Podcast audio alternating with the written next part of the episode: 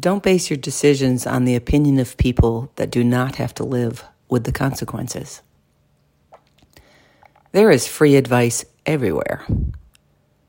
There are always those people that want to tell you what you should do.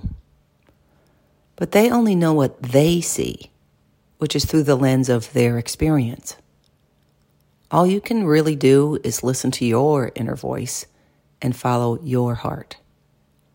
Their intentions might be good, but it's your story to write. Do what you want to do, not what they think you should do. Be the author of your life story.